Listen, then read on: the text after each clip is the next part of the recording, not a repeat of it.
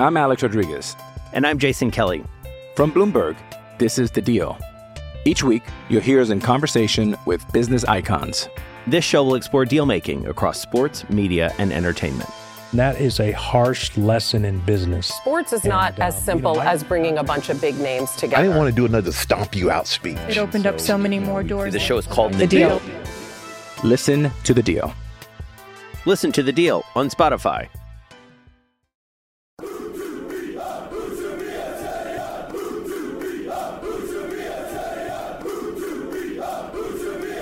Hello, welcome to To Be a Terrier. Steven Chicken here, joined as usual by David Hartrick. David, we've had two games and multiple signings since we last spoke. We won't dwell on Preston North End 3, Huddersfield Town 1. I think that's been and gone by now. Uh, and it's the FA Cup, so who cares? We've uh, finished pretending to care about the FA Cup for another year.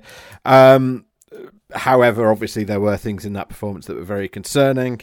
Uh, then going to Hull City, and I thought for 97 minutes they addressed a lot of the issues they'd shown against Preston. Uh, certainly off the ball, uh, certainly not on it, but definitely off the ball. They addressed a lot of those issues for 97 minutes, and then last kick of the game, pretty much. They concede and have to come away with a draw. You just said to me that you have a very different opinion from me on this game, uh, and we've not delved into that further, so let's have it.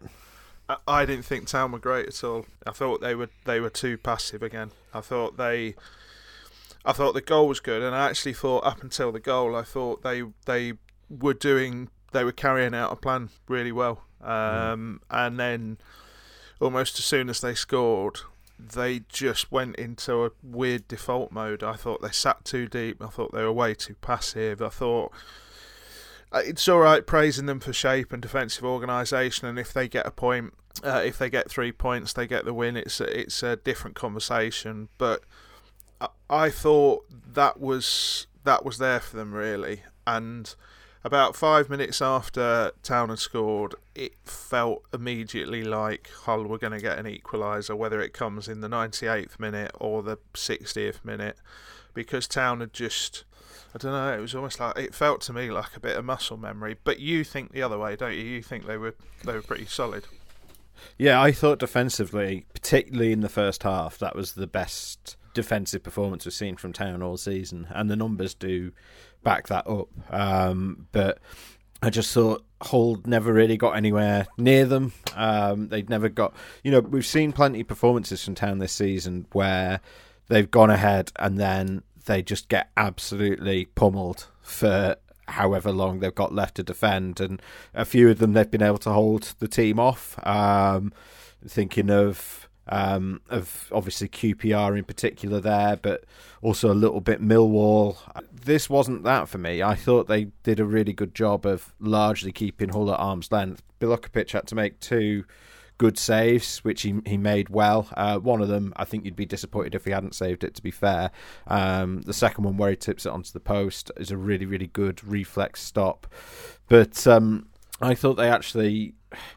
The, the the context I'm coming at from here really, and the reason that I was more pleased with it than than down on it even after the equaliser was we were coming off the back of those two games against Luton and Preston where they had regressed so massively in terms of their organisation and their defensive work, and I thought this was much more the kind of thing that we'd come to expect from them from the Middlesbrough game onwards, and a bit of a return to form, not even just a return to form, but an improvement in form in their defensive work uh, against Hull. Yeah, I I think my disappointment comes from a different angle because I don't actually disagree with anything you've said there. I think it's more that when they got the goal, they decided to sort of sit in their shape and then just try and be really difficult to beat. And the thing about Hull is, like, I know Hull have been on a very good run, still unbeaten since the World Cup, aren't they? I think. Um, Yes. and Estupiñán, I think, is a, a, a- a very good striker. I don't think he's great, but he's very good. I love Ryan Longman, obviously, Brighton connections. Regan Slater, I think, is really good. But apart from that, I don't think there's a there's a massive amount there of, of sort of class and quality. Certainly, I, I hmm. think with you know, Town started that game with Sorba Thomas, Kasumu, Brahima Diarra, Diarra, and two strikers, Convery and Waghorn, on the bench. And I think they could have. I'm not saying you go like balls to the wall and go out and try and get a second, but I don't necessarily think they had to sit in in the way they did. And and I think you're exactly right. I think they were they did get their shape right. I think they were well organised. I think there are lots of things to praise there. I just don't think they had to do it. If I'm honest, I think they mm. could have gone for it and that you don't have to see every lead out. You can go and try and double it. you know. Yeah. That was that was where my disappointment was, and I just felt they were so so passive. I mean, they like they were in the game, they were competitive until they scored, and then it just. Uh, you know, like Hull had double the passes, double the, you know, like double the possession, and it just I uh, my that's the thing. It's not it's not like we're sitting here about to have a big argument. But my big problem yeah. is I just don't think they needed to do what they did, even though what they did do very very nearly came off. Yeah, I think my slight defence on this is that ten minutes into the second half, Mark Fotheringham did he took off a midfielder and put on a striker to try and, and, and push the wing backs up to try and go three five two instead of five four one. And try and get that goal on the counter attack. And basically, as soon as he did that, they just got completely overrun by Hull. That was like that was Hull's best spell because Liam Rosenior, as soon as Fotheringham did that, made several subs of his own, um, and they would, for the first time in the game, Town were getting properly outrun, um, particularly down the flanks, and he had to, I think, then switch back to the five-four-one and go. Actually, no, we just let's try and see this out. He, he put on Brahima Diarra late on to try and you know, bring some impetus. I think there are a couple of chances where a more experienced player than Diarra probably gets something out of that kind of move. Um, he just let the ball get away from him a couple of times, which is um, we know Brahima Diarra is capable of brilliant things, but we also know he's that is something he will do. But you know, I accept your point entirely about the failure to kill off the game. You know, we we, we had this we had a bit of a conversation earlier where we were talking about Town looked like a team, and I think that's definitely true of this game. Looked like a team that were playing for the one 0 mm. and unfortunately, when you're playing for a one 0 you're always going to leave yourself yeah. open to the risk of of that equaliser coming. Doesn't take much for it to um, go wrong. That's the big problem. No, exactly, and so I completely accept what you're saying in terms of the failure to kill the game off um, and the lack of ambition there, um, and I think there are there are other changes that Mark Fotheringham could have made that would have wouldn't have left them quite so exposed on the flanks. I think. I, you know, I would say though, like to offer a slight defence, I'm not. I'm not convinced it was. I'm not convinced it's what Mark Fotheringham wanted to do. Like I say, I do think there was a little yeah. bit of muscle memory kicked in, and they just dropped too deep, and they they were just too passive, which is like a historical problem with this squad I would argue, even stretching back to when times were good under Carlos Corberán, they had a tendency yeah. to just try and sit in rather than, than push on. And they had a period last season, didn't they, where they kept conceding equalisers and um, because because of exactly that thing around sort of November December last season, wasn't it? But, the, the, um, but became a bit of a bad habit. But this is the problem. You know, they spent a long time as as a side who were too scared to win two 0 in case they lost two one, and they need to put that in the back window now because, like we've talked about it on other pods, things are looking better and they are clawing their way up this table. But to realistically be safe, they've got to win. I'd say maybe three away games as a, as a minimum, mm. as a minimum. And this was a winnable away game, is the thing. And I think to win away games, you have to be brave and you have to you have to go for it and you have to be prepared for the the balance to shift backward forwards a little bit. But yeah, you know, in the end, let's let's be honest. Let's let's really bring it down to brass tacks. It's not a bad point, you know. No, it's not. We'd have taken this point before kickoff, and we said, you know, we're talking in the press room beforehand with the Hull people, and they were saying they would treat a loss as a disaster. They were treating this game as a must-win, mm. really. Um, and I said I think a point would be fine. You know, when I did the the points predictions before Christmas, I was looking at what what do they need sort of realistically from these games, and I tried to be at least. I, I didn't. I, it was a points target, so I didn't predict any defeats, but I also tried to give a bit of wiggle room. Um, because they're I think it's unrealistic to expect them to win every single six pointer. And at, at that time, this looked like a six pointer, and I had it down as a draw. And that was before they then went and absolutely smashed Wigan, and before it was clear that actually since the World Cup break, this is a much better Hull side, mm. uh, who annoyingly have a really good habit for scoring late goals from their perspective. They've scored more than anyone in it. 14 this season they've scored in the last 15 minutes, more than anyone in the league, which is uh, maybe says something. Um, but yeah, I think it's a good point, but obviously the nature of it is is very very disappointing. You, you, feel like that's a point earned if the if the time of the goals is reversed, don't you? Mm. Um, but um, yeah, I. I don't know. I, I think there there are things to take from it, but they obviously they need to, and and for me, I was quite pleased to see them having been very solid and started to build on that against Preston Rotherham, uh, the first Preston game or you know what I mean, the third Preston game, the Boxing Day game, and then become a bit more of a shambles against Luton and Preston. I was more pleased just to see them get that bit of organisation back, but they do need to, you know, if they do the same thing against. Um, against Blackpool next weekend, then that's a completely different story. I think they do have to beat Blackpool now. Yeah. Uh, I think that they needed four points from these two away games, uh, and they could have put themselves in a position um, where they where they were aiming for six, and now they're looking for four, which is sort of the par for them, unfortunately. Yeah, definitely. And the the fixtures are going. You know, the weeks are ticking by, and one of the mm. things we've said is by the end of January if Town are sort of really on an upward curve and have really got a fighting chance of getting out there, they a needed to be the bottom off the ta- off the bottom of the table, which they are, and you know, like we can't knock them for that, but it's very tight. It's a point in it. But the second thing is, if they really are on an upward curve, they have a huge chance to get out of this bottom three potentially. And psychologically, I think from where Town have been, if they can get themselves into a position where they are out of that bottom three, I think it would make such a like a massive difference going forward because it's just they've been down amongst the dead men for so long, haven't they? But at mm. the same time, as I said, you've got to, they've got to win some away games and they they've got to go for them. Blackpool has fortunately been a bit of a happy hunting ground for them in truth, so they're probably going to go into this game without any fear, but if they go 1 0 up against Blackpool, I do not want to see them just try and go tight and stay in shape because they're not up against a level of op. Let's be honest, they're not up against a QPR. QPR, they did exactly mm. the right thing, which is they got their noses in front and went, right, we need to try and see this out. They were away from home against a very good side. Hull are have got a very good manager, but I don't think they're a very good side in truth. I don't think they're brilliant by any stretch. I know Blackpool aren't. you know, Blackpool have got yeah. a lot of issues. Um, not all of their own making either, but they've got a lot of issues. They have to go and win that game now for me. Yeah, they are as as weird as it is to say it, and it doesn't feel like it in a lot of ways. Town are actually in their best form of the season at the moment. Mm.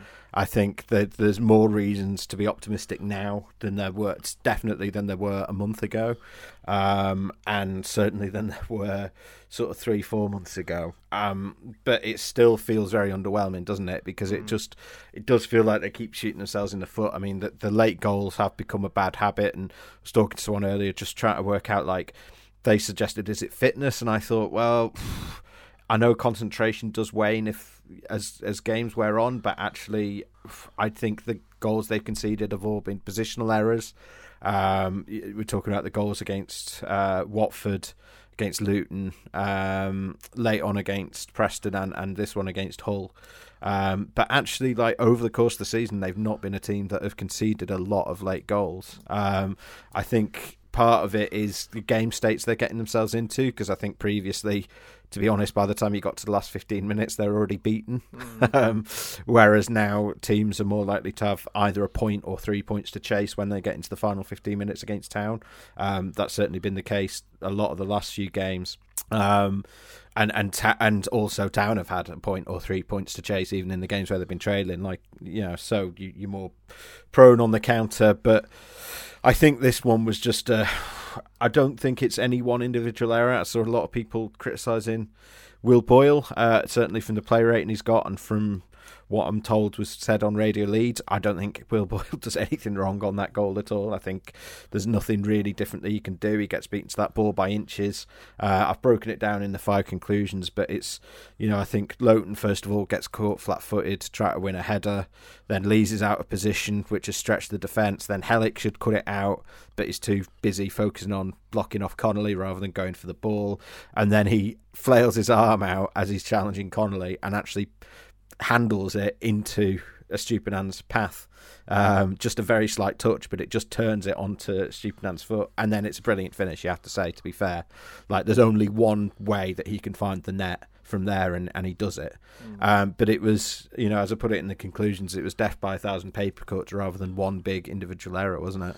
Yeah, I, I, I kind of understand where the fans are coming from though, because I think uh, I think if you move players around into different positions, so I think if you have Helik in Boyle's position there, I think Helik probably gets to it just because he's half a second ahead in his mind on where Will Boyle is. I, so I, I kind of understand the criticism, but yeah, I'm with you. I think, but I think the other thing is you got like all football fans are terrible for looking at a goal and pointing out all the reasons why it shouldn't have been scored. Like mm-hmm. y- you will concede goals, you do concede yeah. shots. You know, Man City conceded two on Saturday, well, one and a half, shall we say? Um, like you, you, you can't. You can't just. Thank you for not saying Liverpool conceded three, by the way, which you must have pained you. I wasn't going to bring that up, but now you have. No, but I just the thing is, I have no real opinion on the goal itself, other than it was a very good finish, and a bit like you, I think there were. You can yeah. point to a lot of sort of small errors that led to it coming. My main opinion on the the sort of goal overall is just that it'd been coming from you know the the twenty second minute, and that's my problem with it.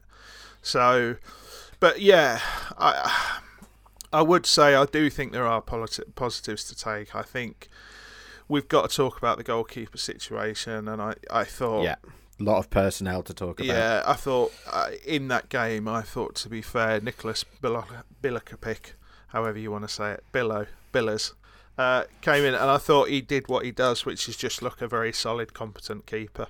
Every time we've seen yeah. him B team or wherever, he just looks a very solid, competent keeper, doesn't he? Yeah, very composed. Um, you don't see any of the sort of the flapping out of him no. that you'd normally get from a from a young goalkeeper. He was, you know, and those saves he made were were you know were good saves. Um, never looked troubled nothing he could do on the goal. Um, but they have said they are going to sign uh, a, a, new, more experienced they, they goalkeepers cover for Lee Nicholls. They need to. Yeah, it's, yeah. It's, you don't want to risk playing a twenty-year-old for the rest of the season. You do, well, do you know what? I think you would if you were comfortably mid-table. You knew you were going to have mm. a little flirt with the playoffs, but realistically, you would be the the the fourth of the four sides at best.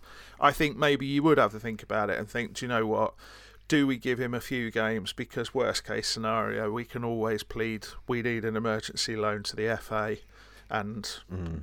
they tend to just say yes to goalkeepers. But this is a relegation battle, and you need yeah. Yeah, you, you you need somebody with a little bit of experience in there. But I thought he did well.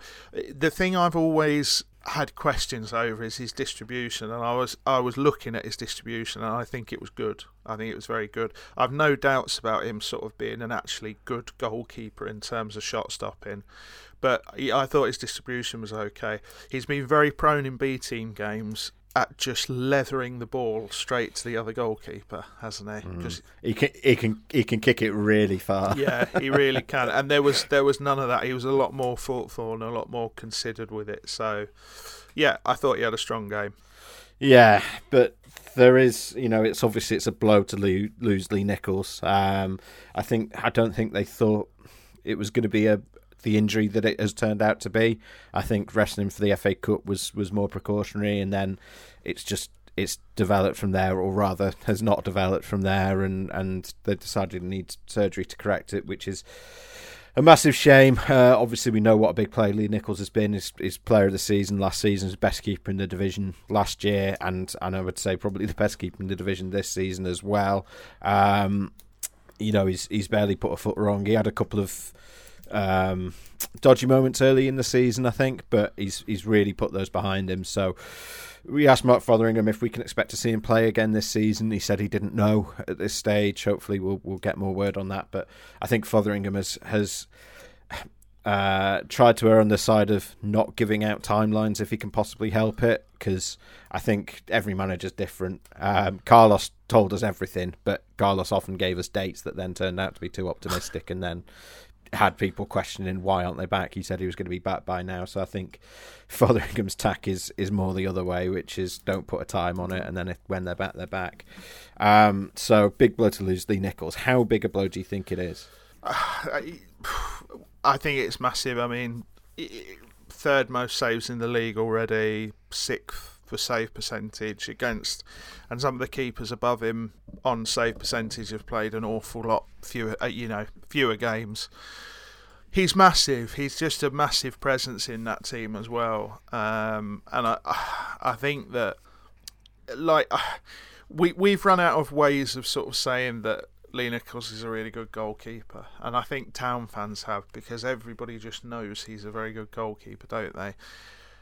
He's not easily replaced, but at the same time, like with goalkeepers, I've said it before: three quarters of the workforce is is out of work at any one time because you can only play one. So there are plenty of goalkeepers out there. They've just got to get somebody with the right presence and the right character because that little defensive unit is so used to when Nicholls is going to come, when they can leave it, being able to anticipate what he does. That's they need a little bit of experience in there so you can kind of replicate those game situations without too much of a drama.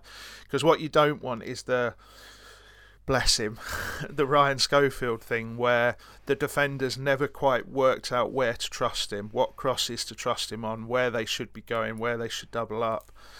So there's there's I've seen a few names get mentioned and get passed around. Who knows? I've I've nothing firm. You know, there's no inside info on that one, but I do think they just need to get somebody with a little bit of experience. They they need that sort of like 33, 34 year old, don't they?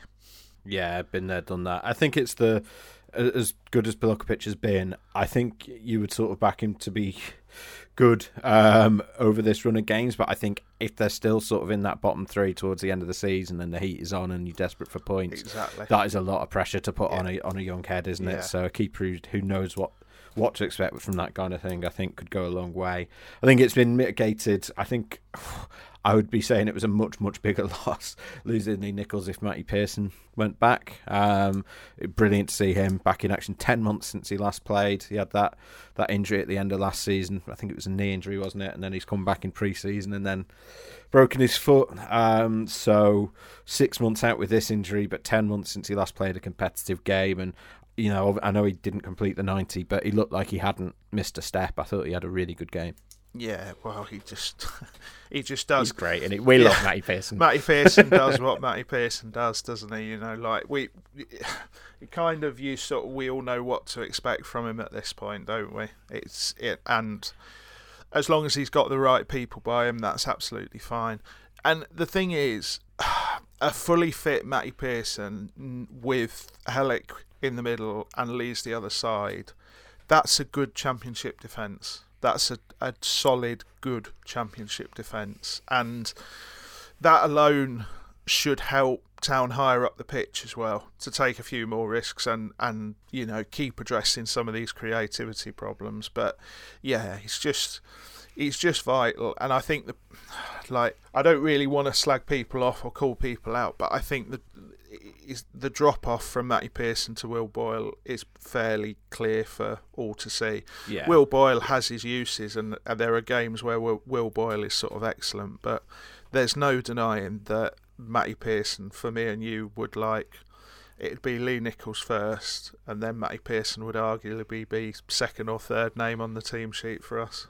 Yeah, yeah, I agree. I think him, Helik, and Lees uh, are as good as most defences in this division Yeah. as a back three goes. And I know there's not a lot of pace there, you know, then and they're not infallible as we saw from from Lees and Helik on that goal, as we've mentioned. But you know, as far as championship defenders go, I think they're they're three of of of the best in in, in the division. Um, or at least as a trio they are. So, yeah, I, I think that back three looks good. Um, Lowton, I think, has brought you know he's he's a lot more experience than Kane Kaine Kesler-Hayden. I know Kane Kaine has gone back now um, to Aston Villa. Uh, Town have sent him back rather than him being recalled. I think there's a couple of things on that. I, I suspect that they were looking at that before he had that great run of form Yeah. just after Yeah. Christmas, little mini run of form. He was at fault for Preston's third goal, uh, and he has had silly mistakes in him this season. He Mm. has looked like a player of his age, which is fine. But you know, again, relegation battle. If you can close down those fine margins, as as with signing a more experienced keeper, why wouldn't you by getting in a more experienced uh, right back? Mm. Um, I think there's clearly a player there, but I think there was a reason he wasn't trusted until fairly late on in what's proved to be his loan. Like, I think he was very good. His end product was not wonderful, and I reckon one of the reasons they want to go forward with Lowton there is because I think his crossing will be be better, um, and that's yeah, it's just it, like he's a, he's a young lad. He was absolutely rapid, and there were games where he definitely enjoyed himself. But there were you can't forget there were other games early on where he got bullied a bit, Steve, and y- like your recovery pace works mostly to get you out of trouble, but not every single time. And yeah, he was he's raw, and I think he'll be. He, he's obviously got a career ahead of him, hasn't he? We're not sitting here going, you know, there's no talent there, but I kind of get that move to go from him to to Lowton. I just think, yeah, do you know what? I kind of get that in this situation in this season. especially when Ollie Turton is back in training as well. Yeah. You know, there's comp- competition between Turton and Lowton now, um, and people will be asking, you know, why why send? I think the other thing is the, the number of loan slots. You can only have five in any match day squad, um, and Town were at that capacity uh, at the time they let Kesler-Hayden go back. And I know people will be saying, well, Tino Entry's injured potentially for the rest of the season. Why not send him back? Or Luke Mbete's not playing. Why not send him back? But um, I think you need to also bear in mind that it's not always within the club's um, gift to send a player back. Um, it's down to individual agreements between the clubs, so that you know I think that the club that loans them out can always do the recall, but the the club who loans them in can't always send them back. Um, Exactly. so th there may be an element of that with with Mbete and Anjorin as well. Um, we'll see what happens with them, and obviously there's the wage bill as well. You know, Kaine, I know he's a young player, but will be on Premier League young player wages, not Championship young player wages. And you know, Town have been very active, and when you've got three right backs. Um, You know, I think there's the that's the obvious place to, to cut some cloth, isn't it? Uh, yeah, and I think Turton coming back as well. Like Turton's a funny player. I, I think we've become ultra defensive of him because we really like him and what he does in that the role he plays in that squad and in that side. And like I think not only have you now suddenly got Turton potentially as an option there to come in with Lowton, but also Turton, to be frank, can come into that back three. You know, you would if you you could. Uh, it was Lees played right, wasn't it, against Hull? So he could Yeah. come in there, or you'd just swap Matty Pearson. You know, like th- he gives you another option. He sort of bumps Will Boyle down the down the list. Never mind Kaine Kesler-Hayden, doesn't he? So yeah, I can't. I'm struggling to get too worked up about that one, really. Yeah, um, I'm going to save the one you really want to talk about here, Dave. Martyn Waghorn has, has come in. Um, you were saying he's been linked with Town since about Yeah, 2016. he's he's one player who's sort of been perennial, perennial. You know what I'm trying to say, linked. Um, and He's got Pirelli tyres. the thing is about Waghorn is that he he's a, he's a good he's a good striker doing what he does, which like I'm not I, I'm not trying to sort of defend anyone or anything like this, but he's sort of a bully of a striker. He's not a striker you bring in and expect to score you like you know 10 goals in 15 games. You want him as a presence up front, being strong, knocking people about, making sure defenders don't have an easy time of it do I think he's coming in and he'll score more than Jordan Rhodes would or Danny Ward, Danny Ward would before the end of the season if he played the same amount? I'm honestly not sure, but I do kind of get it as a signing because I don't. Jordan Rhodes, for all his qualities, and again, we really like him. He's not a bully. Danny Ward is not a bully, he's a wasp. You know, he, he just closes people down, chases, presses, harries. They haven't really got that little bit of a, you know, I'm going to sharpen the elbows before I go, go out on the pitch type striker. So I do kind of get that one. Kamberi, we have spoke about him briefly, but I, I'm kind of jury out on that one. I honestly don't know on that one, but the Waghorn one, I do kind of see it, if I'm honest. Not been great for Coventry the last couple of seasons, though. Do, do you feel like he can still still has a job do? Potentially, because when he's when he's good, when he hits a spell, he, he's a streaky player, and he tends to to look to he tends to suddenly look like a really really good striker. So I think what what Town and, and Mark Fotheringham are obviously crossing their fingers and hoping is that they get him on one of those streaks. And if they do, you know, that, like, without being dramatic, but that could be the difference between survival and relegation, you know, because if he could suddenly pop in with a five or six goal run, it could be massive. But whether he will or not, I just don't know. But I think the other thing is that it's worth saying is we both think that Mark Fotheringham wants he wants to find a system where he's got two strikers on the pitch. Yeah, so I think I having think so. having different types of strikers is key to that. If you just have lots of the same player, it's never going to work. So yeah, you know, from that from that point of view, to have like to have a, a poacher like Rhodes, a presser like Ward, a bully like Waghorn, and we'll see what Kamberi brings to the party. I, I do I do see it. I do understand that. And of course, we're forgetting out of all of this, they've also got you know Simpson, who is a bit of a he's an unknown quantity at this point. I think it's fair to say, but he's in the mix there as well. Yeah, I sort of feel like Waghorn might have been signed in response to Simpson not doing a huge amount against Preston the previous week. Uh, but he's still he's still a young lad, and he's got to make the yeah, step up into the championship. And it's I think it's a reaction to the, the position in the league. Like you're asking a lot of a young striker yeah, to to make that step up, aren't you? They wanted experience, yeah. yeah. The, the, the explanation, you know, that he gave was he wants more experience in the squad mm. in in all positions, and you know, he, he says, you know, I think they've played 37, 38, 39 players this season, something like that, which is a monstrous number. Um, but as Fotheringham keeps saying, like that number is so massive because he's played a lot of kids. Yeah. Um, and so you know, if you had a, I think if you had a a 20 year old and a 32 year old of, of similar quality, the 32 year old is going to at least have a few tricks up his sleeves, will have been there and done that, will have the mentality, etc. However, I'm playing devil's advocate a little bit because I know Ward's injured, but I don't know. I'm unconvinced on the on the Waghorn and the Kamberi signing, to be honest. Uh, um, I, I I'm probably with you. I understand the logic of the Waghorn one. I'm I'm not sure about the other, shall we say. I'm Alex Rodriguez. And I'm Jason Kelly. From Bloomberg, this is The Deal. Each week, you'll hear us in conversation with business icons. This show will explore deal making across sports, media, and entertainment. That is a harsh lesson in business. Sports is and, not as um, simple you know, as bringing a bunch of big names together. I didn't want to do another stomp you out speech. It opened so, up so many more doors. The show is called The, the deal. deal.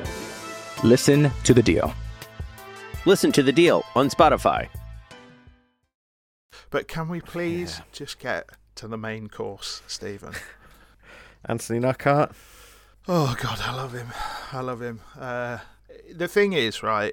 Like, he's not the player he was. Right? There's there's no point pretending he is. He's not the player he was. He's lost a little bit of pace and what have you over the years, but he's still he's younger than everybody thinks.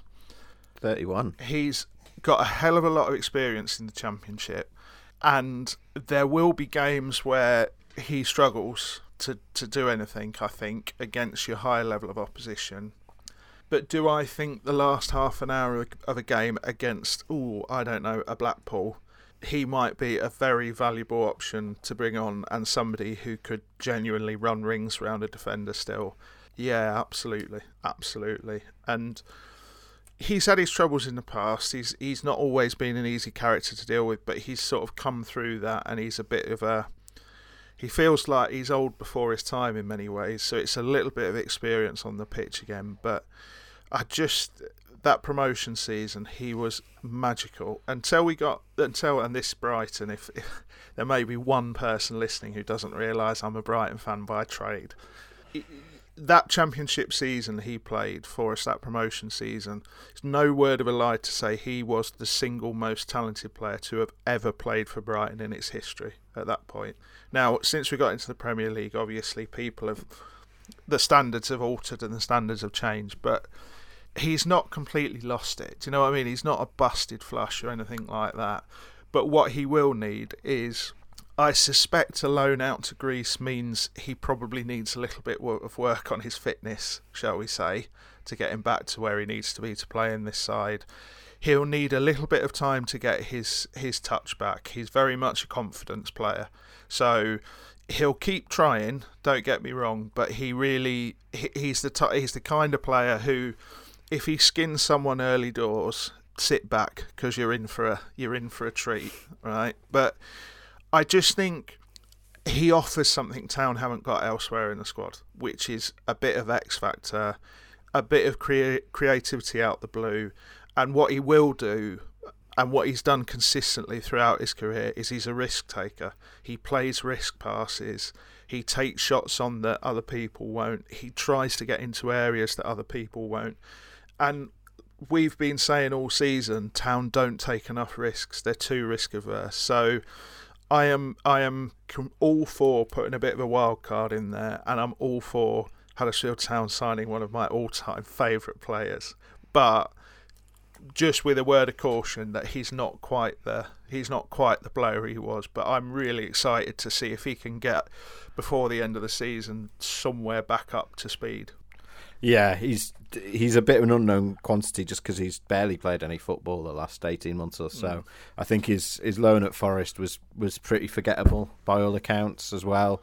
Um, but even then, you look at the numbers that he racked up at Forest, where he didn't have a particularly special season, and you know he was he he was outperforming what Danel Sinani did for Town last year, and I think our overall impression of Sinani was I don't know if he's good or not, but I think it was more erring towards good than not. Well, I think I, I, I think I, we thought we both thought we didn't know if he was good or not, but he certainly did a specific job okay. Yeah, and that's that's yeah. fine, isn't it? yeah, exactly. Um, I do wonder how much that's I do wonder if they've sort of looked specifically for a Sinani type, because mm. um, we know that Sorba Thomas isn't, you know, isn't in the best place at the moment. Didn't even get on the pitch against Hull, um, and whether they might be trying to get something the best out of Sorba again by having someone more like Sinani on alongside him, uh, or whether it's just, you know, I, I, to be honest, I think even with all the caveats um, and doubts and the uncertainty around Knockaert and his where what his level is now, I think you would certainly hope that he could do a job, even if he can't do it against the likes of, you know, Watford or Burnley or whoever anymore. You would hope that he'd be able to do it against mm. Blackpool and Stoke and, and, and, Bristol City. You know, the other, I, I think the other thing town fans need to understand is he's not a player who like sort of pulls his socks up and thinks, right, I'm going to get in the trenches and I'm going to be involved in every single minute of this game. He's a player who can do nothing for 85 minutes and then do something in the 86th that makes you want to give him the man of match award. That's just he's been like that all through his career. So yeah, I I, I kind of I'm trying to take my biases out of it and look at the practical analytical reasons for signing him and I can I can completely see them and I can I agree with them. But I just hope even if he can get I, I just the first thing is I don't think we're going to see him for a fortnight because it, it, he will need two weeks running around running around the pitch. He really will mm-hmm. because I'm sure his fitness will have been pretty much in the bin. But if he can get nice and fit again and get his touch back, then yeah, why not? Why not? Yeah, I think that's part of the reason he didn't play at the weekend. A lot of people questioning that, but Mark Fotheringham had basically said to us that he's going to need a bit of time because he's been back and forth between sort of Greece and London and then up to Huddersfield and then has basically had no training time. Unlike Waghorn, who has been you know, obviously training with Coventry all week But he- He's also been in a very warm country, and I mean, you go back to like Yeah. what Arsene Wenger said that you sign players from sort of Spain and very warm countries, and they come over here and their fitness is just nowhere near because they don't run them as hard, and they physically don't run as far as hard in games. So he just he's just going to need some practical time in the gym, isn't he? And then and then get him up to speed. But yeah, I love him, and I want him to be my best friend. Um, yeah, I, I think even if you can get him on for 15 minutes at Blackpool, it's something, isn't it? Like, I think if you'd had the option to have put him on instead of Brahima Diarra, um, no, no disrespect to Brahima Diarra, but at, at, at Hull, then it could be a different story. And and I think it will bring a bit of, you know, you were talking about how they're too conservative. There's a bit of muscle memory there. It does feel like Knockaert is the kind of player who could help break that muscle memory. He is. And He is, and he's he's also the other the other thing that I think he brings up top, which I don't think Town have got anywhere near enough of, is is we can't swear on this podcast. So I'm trying to think of an alternative word, but he's a bit of a uh, let's change the letter shut house, and he will wind defenders up, and he will wind you know he will wind fullbacks up, and he will like he will get people on yellow cards because again that's just what he's done for his entire career. That's why that's why the weird thing about Knockaert is a lot of people hate them and that's because he's just spent 90 minutes against your club winding up two of your players incessantly until you know one or the other has either got sent off or been on a yellow and had to be really quiet for half an hour so I don't think Town have got enough of that up top.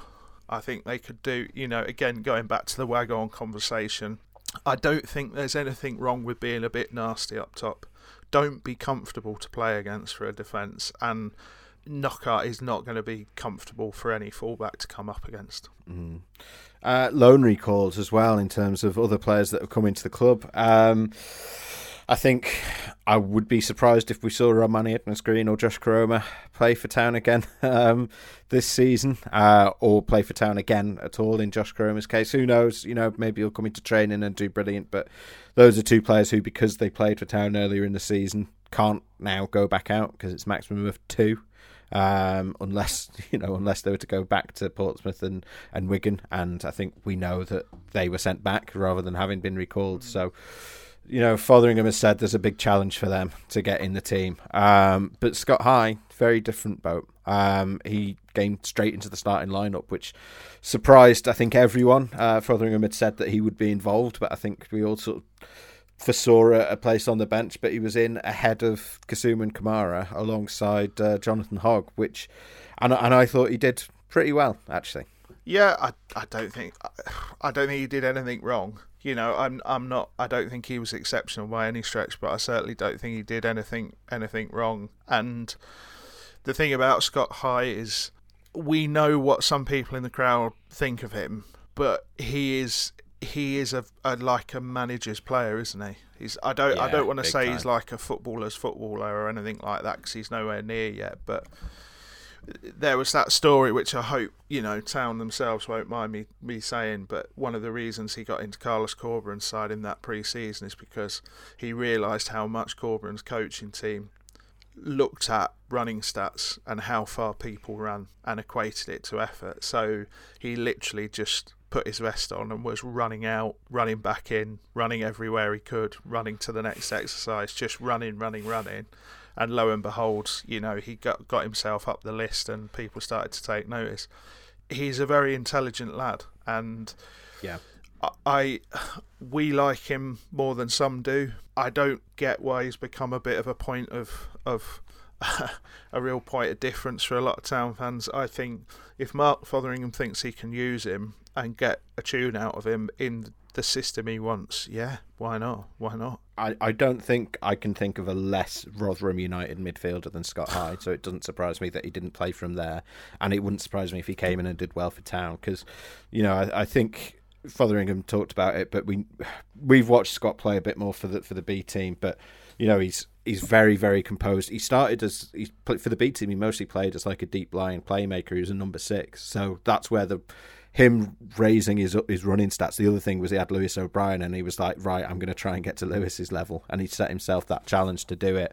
Um, he absolutely changed his nuts off. He's he's had to adapt from being that deep line six to being more of a box to box player. So there's obviously there's going to be elements to his game um, that he needs to work on. Um, I think he is a more incisive player than than people realise, and he played a really really good ball to Jordan Rhodes just on the stroke Yeah. of half time, where Rhodes tried to take up tried to do what did against Middlesbrough last season and tried to go out on the outside of the defender and go on his left foot, and that was the wrong thing to do. I think if Rhodes had come on his right um, and come inside the defender, he'd have wrong footed him and got in on goal, and Scott High's got a lovely assist on his return there.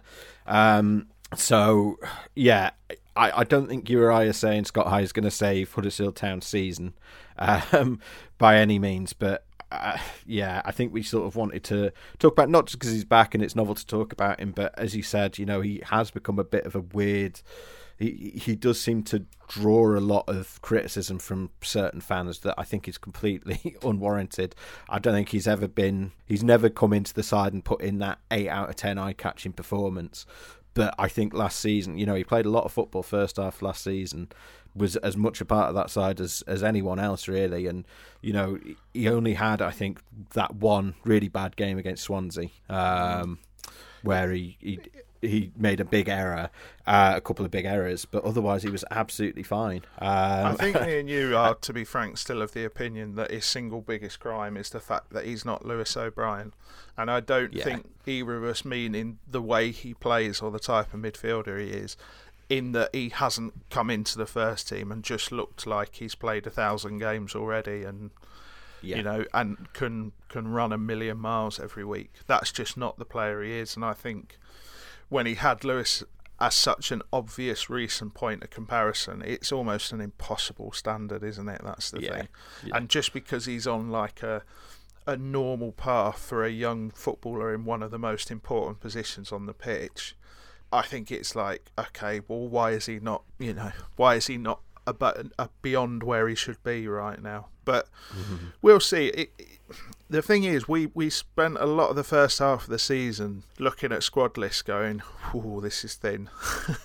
We've spent a lot of time before games talking, looking at the benches, and going, "That looks that looks thin to me, Steve." Town now have like arguably a squad that's a touch too big. yes, so- definitely. So, uh, like, I don't think I, I think Mark Fotheringham obviously wants to have a look at everybody, and if he thinks he's a viable option, then yeah, sound. But I don't think I I kind of understand bringing him in to have a look, but I Yeah. I would be staggered if David Kasumu doesn't start on Saturday.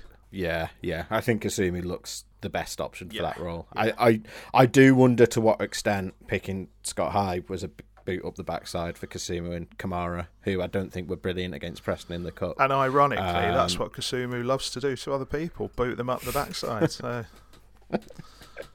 Yeah, um, but I mean, we'll we'll see how it goes. I mean, I, I think, as I say, that point might look like a better point in a few weeks, or it might look like the the points they dropped that ended up relegating them come the end of the season. Uh, I think it's it's hard to say um, on that whole game at the moment, and uh, I think if they if they beat Blackpool, then it suddenly feels a lot better because then it's ten points from five games, which is an excellent return. I think if they don't beat Blackpool, then it it it, it doesn't Yeah. feel so good, does it? I, I think the thing we can't lose sight of is we're talking about longer term what they need to do get out to get out of the relegation zone. I do think they need to win away games. If they got a point at Blackpool, eh, it wouldn't be a complete disaster. But at some point, you've got to get your numbers up, and at some point, you've got to take a few risks. At some point, you've got to go for it, and it feels like a big week next week. That Blackpool game, that commentary game. th- th- hmm. these are the That's the game in hand, isn't it? these are the chances for town to help themselves you know like if if they were still if they were to lose both of them for instance and still be in the bottom three and they haven't taken that opportunity they got no one else to blame have they No, and I think the other thing to mention before we go on, you know, we, we've talked a lot about Mark Fotheringham and and I think we have seen again gradual improvements both in their form and you know with some backward Yeah. steps in there as well, but um, in their form and in their performances. But I think with the signings they've made now, you know, he he's himself was talked about. Uh, he thinks the show, club has shown really good ambition bringing in someone like Knockaert. Yeah. They've got Kamberi, which is you know, let's be honest, it's his guy, isn't it? It's someone that he knew before. Um, they've brought in the, the the attacking reinforcements that he wants. They've brought in a new right back. Um, he's got you know th- th- that those number ten wing roles. Um, he's got so many options there now. Yeah. You know he's got Rudoni, Holmes, Thomas, Knockaert, um, Diarra. Um, you know, so they've got so many options there now that there's really not any excuse for Mark Fotheringham not to crack on now. No. And I, and I think we've been we've sort of gone easy because we've been able to see that gradual progress and we knew it wasn't going to come overnight. But I think now it's time for him to put it into the next gear. And if Town can't do that, then it's going to be him that we scrutinise a lot more closely, isn't it? Yeah, and uh, like not to repeat myself, but I think that's where I come back to on the performance on Saturday. In that, Yeah. that that's a game where like that three points away from home there would have been massive, absolutely massive, and these are the games where they've got to take a few risks and go for it. And I think once everybody's up to speed and they've had a couple of weeks at the club, etc., I think by the, you know, come early February, there's going to be very few excuses left because they've had a go here. You know, they've really had a go recruitment wise. And it's not just giving the manager what he wants, they've kind of given the fans what they want as well, which is Yeah. striker after striker after striker, creative players, and more experience, which is, is the things that all the fans have wanted too. So while I think they're doing the right thing and while I think that's good, they, they, they the pressure's on, isn't it? They kind of they've got to go and do it now. Yeah, I mean, credit them to getting their work done early. Yeah. I think there's a couple of signings there who were on the fence about, but um, you know, if you're going to make those signings, you don't want to be waiting until deadline day to do them. Um, obviously, there's there's going to be more to do, be done with the goalkeeper as well. Um, but um, yeah, we'll we'll Do see you- where they go. Do you think, in your role as Yorkshire Live's Huddersfield Town writer, Hmm. is it worth just thinking? Do you think there might be a couple of outs? I, I can see a couple of Yeah. loans brokered certainly. Yeah, I mean, Jon Russell's the best, worst kept secret, isn't he? Um, But where's th- where's think- the interest, Steve? That's the problem. It's it's so. The story that popped up, me and you both said on this podcast, that's an agent. that's an agent. So the the thing is, the clock's ticking, like, isn't it? The clock's ticking. Yeah, yeah, it's true. I mean, yeah, we'll, we'll see. That, I mean, again, the the players that you might like to get out, Josh Koroma and Rarmani Edmonds Green, you, you can't really. Um, so yeah, we'll we'll have to see where they where they trim the fat. Um, what happens with Tino Anjorin with Chelsea? You know whether there is any. You, you wonder if Chelsea might be biding their time a little bit um, with their budget because obviously you know Town will be paying paying his wages at the moment. Whether they can come to some agreement before the end of the window with them, who knows? But uh, and how much that would open up um, possibilities to do someone else, I don't know. Um, assuming, or whether they'll just keep him there till the end of the season. That's the other thing. You know, we don't know if he's going to play. If he does stay, we don't know if he's going to play again this season or not. Yeah. I think they're probably not count. I think it's probably at this stage don't count on it. But I think Who the, knows? the thing is Chelsea. Like one of the re- one of the things Chelsea loved about him being there last season was that they got him fitter than he'd ever been in his entire career. So I know he's injured now, but they may be thinking we wouldn't mind you handling that recovery for us. And I mm-hmm. kind of I kind of understand that. So yeah, we shall see. I can see I can see a couple of loans out because that squad's quite heavy now. We've gone the other way, and it's quite it's quite heavy. But I just I don't know. It'll be interesting to see what else happens before the end of the window to see if if they because arguably you there is a very strong argument that apart from a goalkeeper, their business is done, isn't there? yeah, yeah, I think so. Um, yeah, I mean, not we're not forgetting. You know, Jaheim Headley's come back as well. He's an option. and they, they'll think they definitely look at him. I think. I th- it, Yeah. like his his form at Harrogate before he got a bit bored of playing in League Two was really really good. Bradford fans are absolutely desperate for him to go there because he ran them absolutely ragged earlier in the season. So I think they'll he'll certainly get an audition in training. Put it that way. Yeah, and then I think they'll make a decision based on how he does there.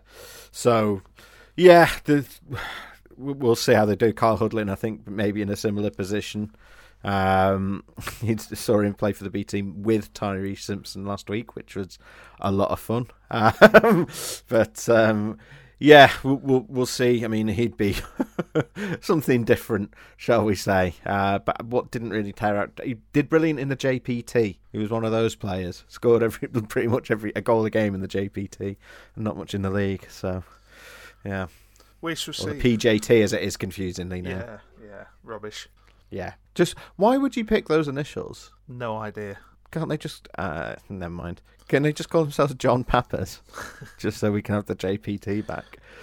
Uh, right. Uh, music rec, please. Uh, for Six Music's Back to the 90s event, Fatboy Slim has done a 29 minute remix of various of the original samples uh, and original tunes on You've Come a Long Way Baby, which you'll be unsurprised to know, as a devout Brighton boy, is genuinely one of my all time favourite albums. So it's a lovely little 29 minutes. Great. Um, I'm going to go with uh, a little EP uh, by Angel Olsen called Aisles, which is five covers of songs, I think all from the 80s. Uh, but I heard when I went to Preston for the FA Cup by complete random chance and in three different places, heard three of the five original versions of the songs on that EP.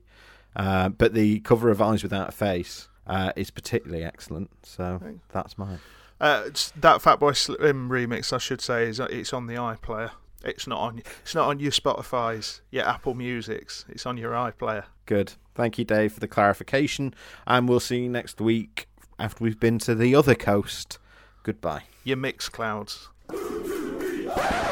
Just a quick addendum then, because we've had another transfer since we recorded this. Uh, Joseph Hungbo has now joined Huddersfield Town as well, so another new signing day to talk about. Uh, a winger from Watford, 23 years old, hasn't played a huge amount for Watford. He's had seven games from the bench this season. Um, did really well at, at, Ross County last year. There's one free kick in particular, uh, which is incredible, that I would recommend you go and watch. About 35 yards out, in off the bar. Lovely stuff. Um, another winger, though, Dave. What do you reckon? I, he's he's one that when you dig in a bit, he makes a lot of sort of stats and analytic guys a bit frothy. Um, so there's there's clearly there's clearly a talent there. You wonder if it's possibly an audition to see if Town could, you know, if they really really want him, if they could make him really really welcome and give him some minutes on the pitch and potentially do something in the summer. But it's just it's quite an unknown quantity, isn't it? Because he's going to go into a championship relegation battle, and it, it it's not easy is it is the thing. So yeah, it's an interesting it's an interesting signing to get done, and you do wonder, you do look at that position and go, I'm not sure they necessarily needed him. So, like I say, is there something else to it potentially? I don't know. I don't know. Just wild speculation, Steven. Yeah, this is where we are. I, I don't get the vibe that they're expecting to go straight into the first eleven and you know start uh, banging in the goals. I think it's going to be another option for Mark Fotheringham, um, someone to to challenge for a place in a position that we've already talked about on this show uh, as having a lot of options already. I mean, it does make me wonder if they might be looking at a, a change of shape, um, or whether you know we talked about whether there's going to be outs. Is he? Hmm, I don't know. Is he building a four four two? That's what I've been thinking. Yeah, that's mm. what I think. Yeah. Mm. You look at yeah. He played four four two in his first game um, against Reading, and yeah, it feels feels very like building for a four four two, doesn't it? Mm, yeah, I'll do a bit of digging on that, and I'll have a look just to confirm that off for my own common sense. But yeah, that would make a lot of sense. And then suddenly you sort of you look at a couple of the signings in a slightly different context, don't you? Or even, I mean, I'm not sure it'd be a 4 4 2, would it? It'd be like a 4 4 1 1, basically, mm. which we think is what he, we know he wants to up top. So, in that context, suddenly another winger actually kind of makes sense because Town have lots of wingers who do half of one job and half of another. So, yeah, I kind of see it from that viewpoint, actually. An out and outer, yeah. Yeah, yeah. yeah. All right, I'm convinced. Great. Okay, thanks for that, Dave. We'll see you next time. Goodbye.